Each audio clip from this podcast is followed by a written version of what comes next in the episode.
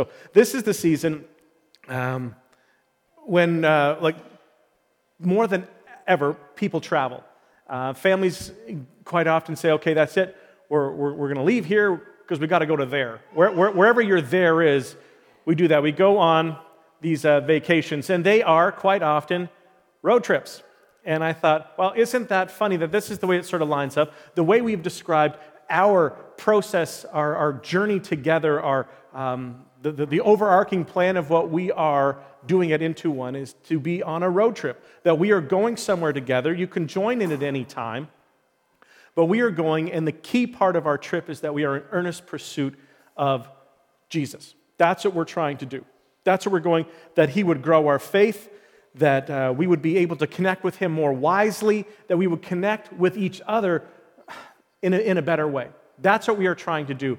And I thought one of the things that we don't frequently talk about is kind of the why or the, the, the, the how, how do you go about getting on this road trip. And so I thought today it would be kind of fun for us to take the Romans road trip. So that's the idea. If, if, you're, in, uh, if, you, if you're unsure yourself or you would like to be able to discuss this with someone else, what does it mean to have a relationship with Jesus? How do I go about doing that? And why would I want to? That is sort of the question. And the beautiful thing about this is you can work this out over time, or you can have a very focused discussion and move through this content very quickly. So I wanted to make sure you had it.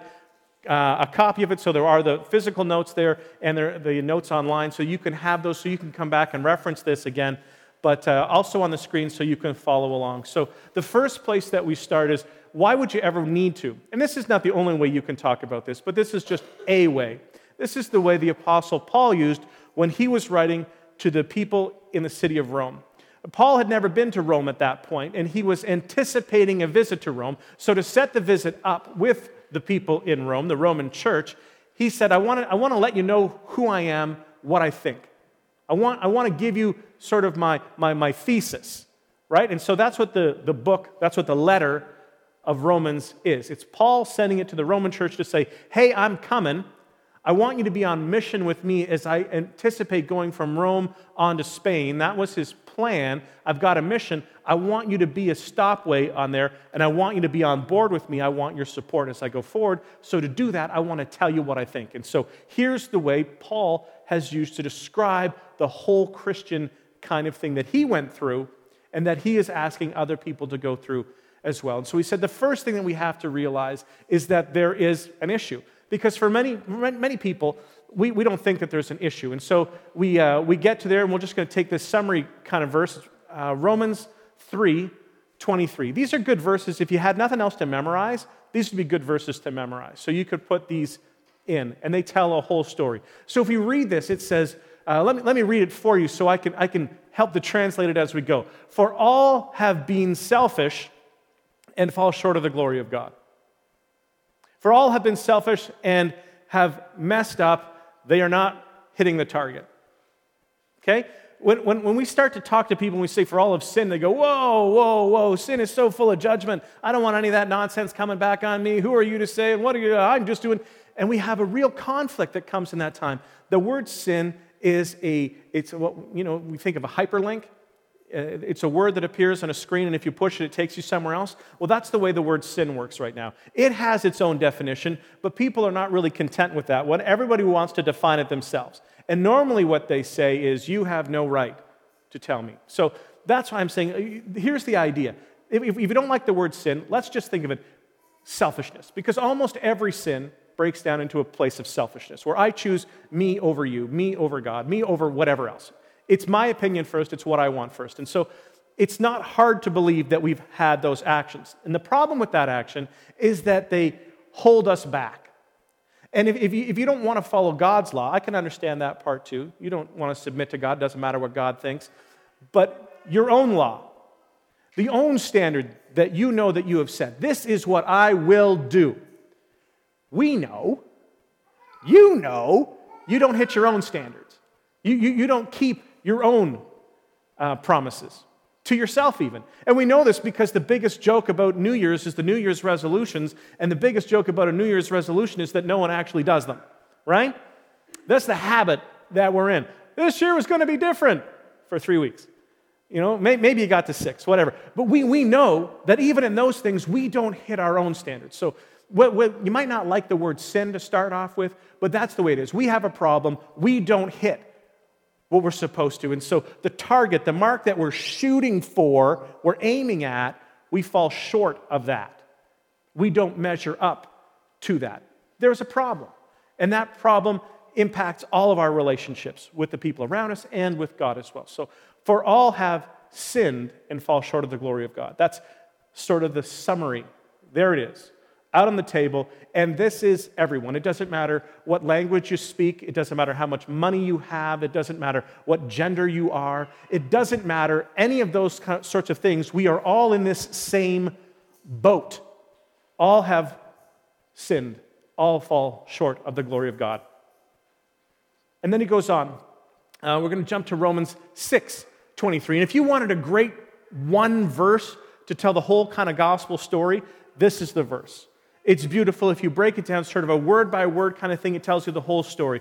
For the wages of sin, there we get the sin back again, is death, but the gift of God is eternal life in Jesus Christ our Lord, or Christ Jesus our Lord. So, wages are things that you get that you have earned, right? You go to work, you are given a wage. So maybe it's a salary, maybe it's an hourly wage. When you go to work, you get paid what you deserve. Well, maybe some of you think you don't deserve what you're getting paid. Maybe you think you deserve more, but the idea is a wage is, is what you are given based on what you have done. So I go to work, they give me $15. That was my wage. I have done it. I have earned it. For the wages of sin, what you get paid when you sin, what you have earned when you sin is death. Sin has a, a lot bigger of a con, uh, consequence than we quite often think about. It's not hurt feelings, right? It's not, I think you were mean to me. The wage for sin is death. That's what you earn. The other side of that, the gift. A gift is something that you did not earn. A gift is something that you are given without earning it. It's, it's grace, it's, it's a joyful kind of thing. I was given this gift, the gift of God. So, wages of sin, what we've done, what we have earned, gift of God, what God freely gives to us, us is life. But not just eternal life, not just life when you die, but an eternal eternal life that begins now. It's a transformation of the way we think, the way we behave, the way that we live now that continues throughout eternity.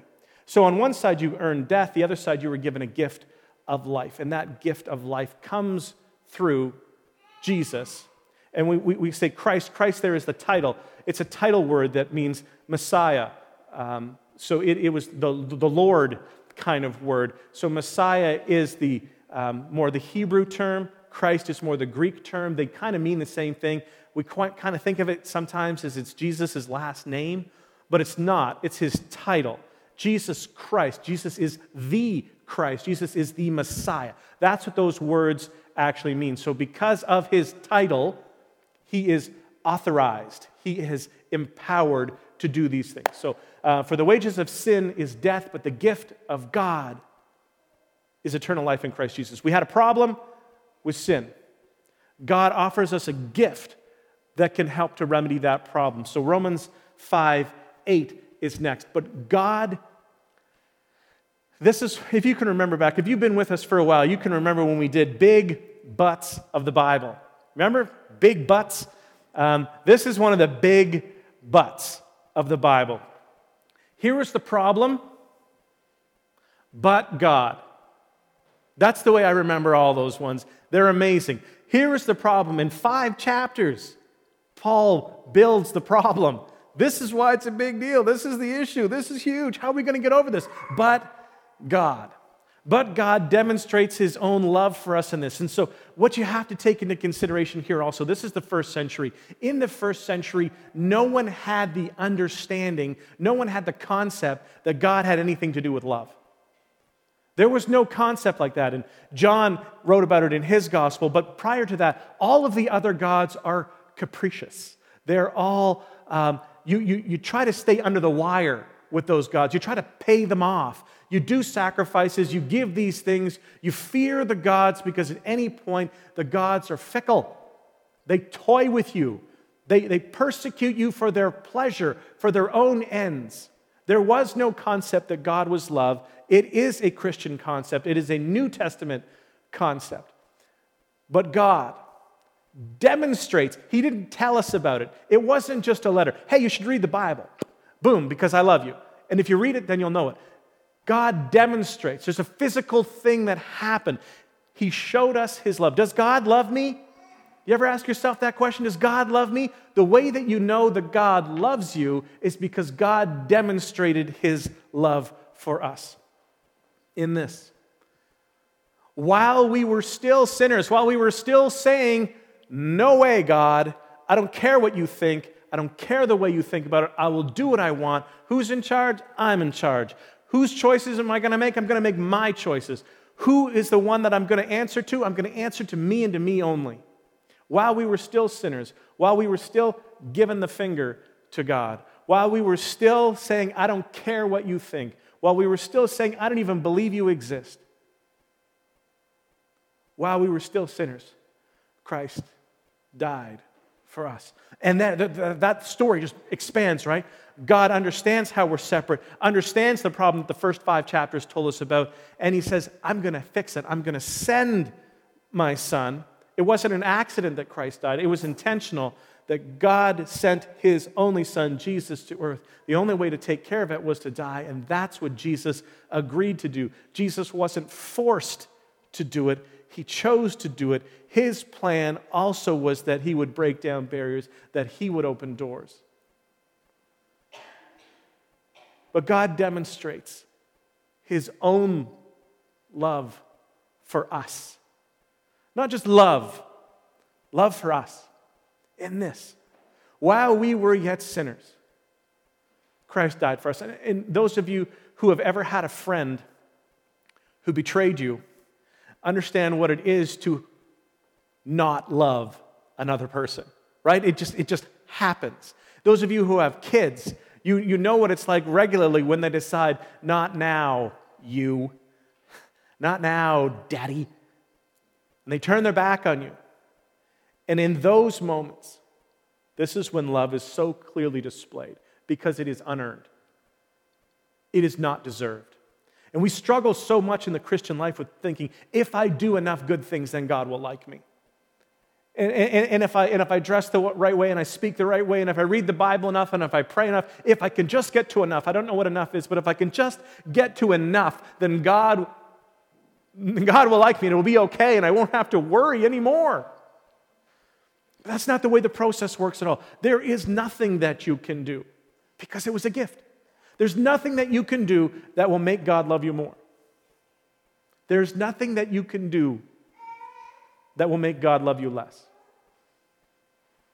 And in that, we go, like, I just don't understand what that's like because every relationship I've ever had has been so dependent on my behavior, on my actions.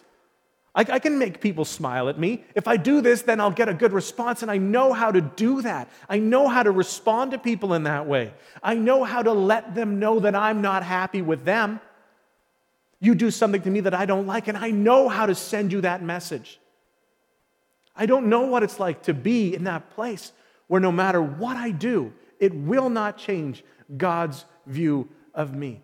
So the fact that I went to Bible school and that I've been pastoring for more than 20 years doesn't make God love me more than you. It, it, I get to stand on a stage. It, does, it, doesn't, it doesn't actually make me closer to God. We're in the same boat.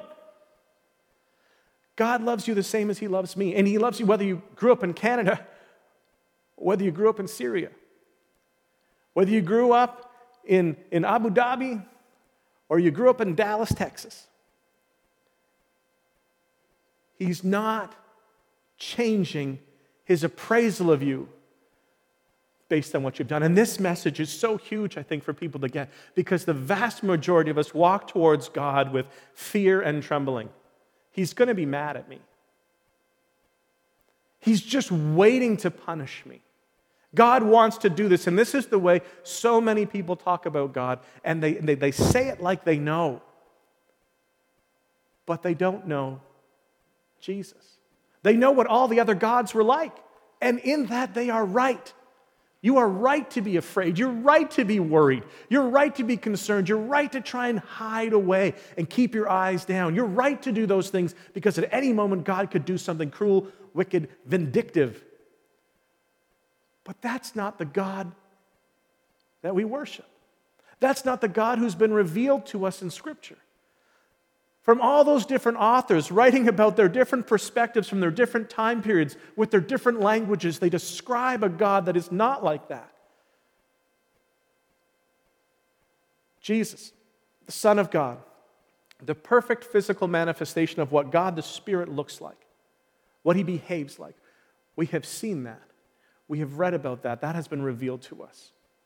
But God demonstrates. But God demonstrates his own love for us in this. While we were still sinners, Christ died for us. Here's the way I'm going to open it for you. Then I added your, your bonus, your bonus verse. If you declare with your mouth, Romans 10 9, if you declare with your mouth, oh no, this isn't the bonus one. The bonus one is after this. This is the next one. Sorry. If you declare with your mouth, Jesus is Lord, and believe in your heart that, he, that God raised him from the dead, you will be saved.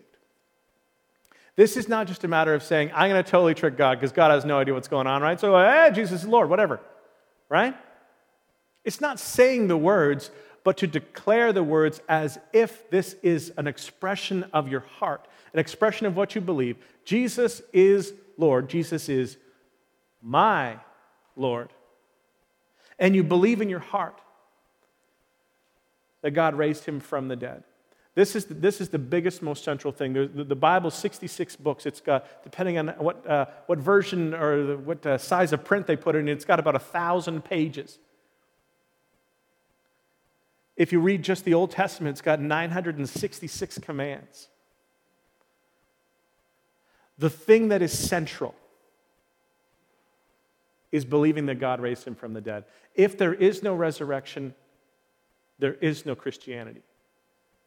So, the rest of it, how it all works out, when you believe the earth was created, um, how many animals got onto the, the, uh, the ark with Noah, um, how many days creation took, um, how the whole process works out, the way that you're supposed to talk to each other, everything else is secondary to believing that Jesus rose from the dead. The resurrection of Christ is the essence of Christianity. The rest of it We'll be loose with this, but we'll say it's details. Some of them are very important details, but the rest is details. That's the most important thing. You don't have to understand the whole thing to start the, the journey. And that's why we love the idea of the road trip, because you're, you're not at the end when you start. So what you don't know is not held against you. You learn as you go. We grow as we go. And we're all in the same boat there. So when we go on the road trip, you, you, you join the process, and it doesn't matter if you've been doing it for 20 years or if you've been doing it for 20 minutes. We're in the process. It doesn't matter if you started the process and said, you know what, I don't even believe in Jesus. If you start the process, you can join the road trip. And as you go, we're going to keep pointing you to the fact that Jesus rose from the dead. That is what truly unites us. That's the essence of our faith. The rest of the arguments are so secondary. And this was such a big deal in the New Testament church. Everywhere they went, that was the message. Jesus rose from the dead. What about what he taught? Jesus rose from the dead. We can talk about the other stuff later. Jesus rose from the dead. That was it. That was the essence. And if you want this thing to become real, that is the part that you have to wrestle with first. The other things are um, kind of summarized by be nice and be good. There is nothing about Christianity that describes someone being nice. Because nice is a constantly changing word. And people use nice to mean what they would like it to mean. We are not called to be nice, we are called to be Christ like. And there's all kinds of times when people are going to think that that's not very nice. But we weren't supposed to be nice. We're supposed to be loving, which means we're, not there to be mean. But somebody else's definition of nice is not what we are held to. We are held to a much higher standard. We are called to be Christ like. And that love that he showed for us that was demonstrated by giving his own life, well, that's the life that we are called to be living, the life that we will also give up. If you declare with your mouth that Jesus is Lord and believe in your heart that God raised him from the dead, you will be saved.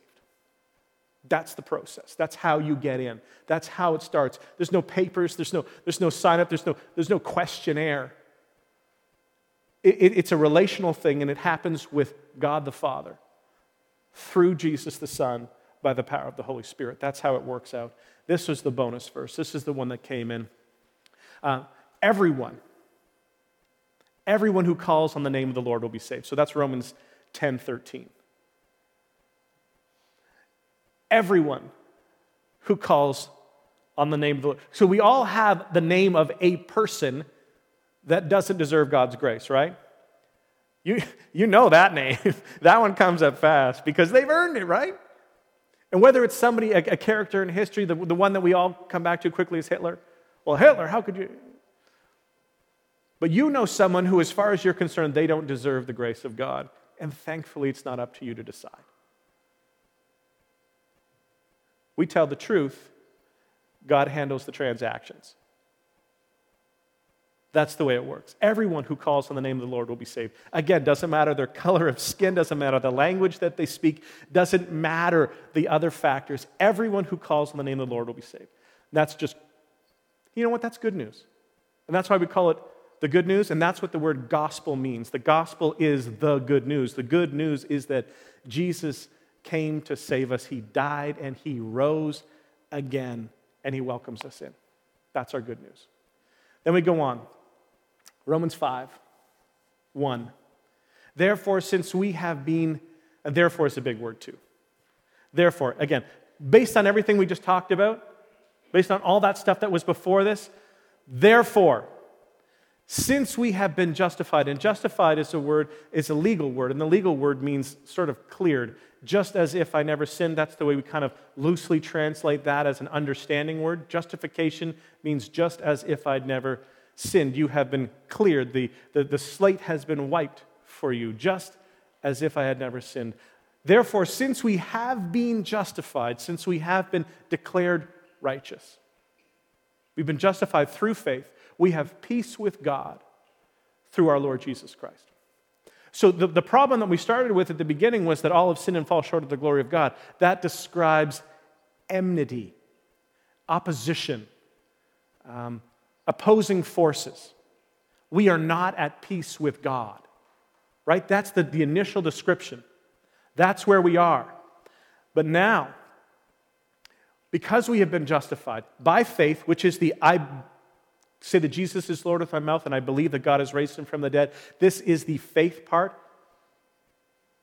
We've been justified through faith. We have peace. That enmity, that war with God, that opposition has been silenced, it's been removed. I don't have to worry that God is angry at me.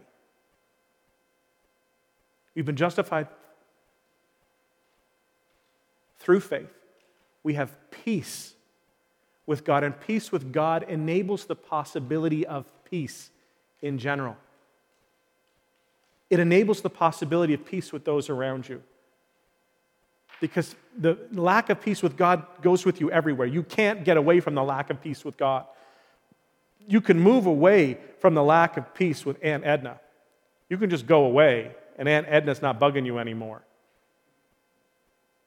But there's no way to get away from that, that sense of opposition from God, but this is the way to have peace with God through our Lord Jesus Christ. Again, providing a title. Lord is like a kingship title, master, the one who's in charge, the one I submit to, the one who's over me, the one whose instructions I follow, the one who gives me the directions that I will live by. That's what Lord means. My King, Jesus, who is the Messiah. That's what Lord Jesus Christ means. That's the story. That's the road trip that we want to take people on, that I want you to go on. And in this way, it becomes very, very intellectual. So I need for you to translate this for people because I need you to put in a little bit of your story when you tell this about how you have been changed, how you have been transformed, how He met you, and you're not the same as you were before. This makes it sound like it's very intellectual and very theoretical and very theological, but there is real essence to this story, and you have the answer to that by what you have experienced. What has God done in you? How has He changed you? How do you live differently now because of this? Are you growing into a display of Jesus? Are you characterized by kindness? Are you known for your love, your patience, your gentleness, your perseverance? your self control? Are, are, are, these things that you're known for? Because those are called the fruit of the Spirit. Those are things that grow inside of you as the Spirit of God works inside and transforms you. How are you known? And then what I would verses that meant so much to me that I think just I think they get tagged on here because they, you need to be reminded of these as well. So I call them further affirmations. Romans 8:1, one of my absolute favorite verses. And it's one of my favorite verses because it means enough to me because it's not something that I needed once and then I forgot about. It's something that I need to be reminded of again and again because when, not if, but when I mess up, I need to be reminded of what my relationship with God looks like. And so there is therefore now no condemnation for those who are in Christ Jesus. That, that lack of peace that you experience with God, that, that, that becomes peace when you are at one with God, it provides this assurance. There is therefore now no condemnation. So when I fall, when I sin, when I fall short, when I am selfish, when I drop the ball, when I miss the mark, when I act unkindly, when I behave unjustly, when I speak poorly, in all of these things, there's not condemnation, there's opportunity for reconciliation. But it's not a matter of God now saying, it's punishment time. I, I, I got to go down and give, and give him such a whooping. There is therefore now no condemnation for those who are in Christ Jesus. Maybe you just have to sit with that one for a while because for me, that, that just changes the whole way I can go forward. The last verse I wanted to leave with you today was Romans 8 38 and 39. And this is one that uh, I always found difficult because if, if, you just read the words, they kind of just sound like words. This is one that you kind of got to you kind of got to get into to say. You, gotta, you gotta let the, uh, the emotion build a little bit there. You gotta let the, the, the, the tension rise even a little bit. This is Paul and his declaration is he's understanding. Let me, let me tell you all the stuff I believe about what God has done, what the problem is, what God has done to make this. There's therefore no condemnation. And then he goes on, and then he said, because we, we can sometimes feel that we're alone. And this is what Paul wanted us to hear. He wanted the Romans to hear it, but he needed to say it for himself, I think, as well. He said, For I am convinced. Not I think, it's my opinion. This is a well educated man who has gone through such a radical shift in his belief that he is one of the number one reasons that we believe that the New Testament church exists that we believe that whatever happens in the New Testament is given historical credibility because Paul is a historical figure who used to be called Saul, and his transformation is so radical and so direct and so noticeable and so public. What happened to Saul that made him Paul? Why did he change so much? This is the transformation that God can have in one man's life. For I am convinced that neither death nor life, neither angels, nor demons, neither the present nor the future, nor any powers, neither height nor depth, nor anything else in all creation will be able to separate us from the love of God that is in Christ Jesus. That's a hallelujah spot. And here's what I know as we talk about the faith that we would like to see increase in us, as we talk about what it's like to interact with God on an ongoing basis, I bet that most of you, most of you who have had any interaction with God, can find a moment that you can describe as God met me and answered my prayer. I didn't say he answered every one of your prayers the way you wanted him to. But I bet that most of you have a story where you can say, God connected with me. I'm not the same. Because I know in this room there are people who have been healed. I know there are people in this room who have been healed from cancer. I know that there are people who have had relationships come back together. I know that there are people whose addictions have fallen away. I know that there are people who were scared and worried and God met them, and the worry was put aside. I know that there are people who have had their minds transformed from a mindset that was it's all going wrong till I believe and I can have hope. I know there are people who have, in the face of great opposition, believed that God was real and transformed them enough to be able to say, in the face of this great opposition, I can now deal with my opposition and still grow in my faith and not be overwhelmed by it. I know that there are people who have faced hard things, but they have come through them. And what empowered them to come through was the love and faithfulness of Jesus Christ. Those are the stories that I know when I look around. And I'm trying not to look anybody in the eye because I don't want to tell you that I'm telling your story. in our midst. God has been breaking down barriers and opening doors. He's been changing hearts. He's been giving freedom that is what we declare. That is the message that we want the world to know. That is when we describe this love of God. It's not a theological concept that's distant, that's a bunch of verses in the Bible. It's a life that has been lived, that has been transformed. And there is no other way to explain what has happened to me than by the infusion of the Holy Spirit, the power of God Himself in my life and in the lives of the people around me. And that is something that I want somebody else to know. I don't want them to believe what I believe or to join my religion or even join my church. I want them to know the freedom and the hope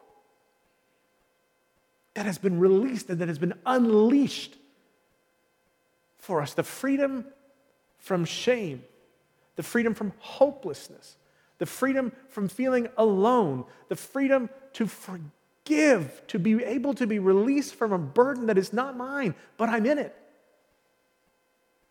This is what we want to describe. This is the mission that we want to be on. This is what God has already done in our midst, and it is up to us to make sure that the world may know. Kind Father, I thank you for the way that you have with great kindness. And I think kind is a lot more of a powerful word than I used to believe it was.